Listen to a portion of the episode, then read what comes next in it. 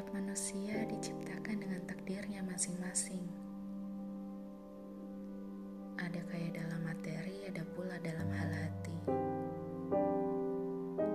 Banyak yang baik, tapi tak jarang juga ada yang selalu berpura-pura baik. Ya, memang begitulah sifat manusia. Di dunia ini, seharusnya kita bisa saling menghargai. Toh, kita hidup bukan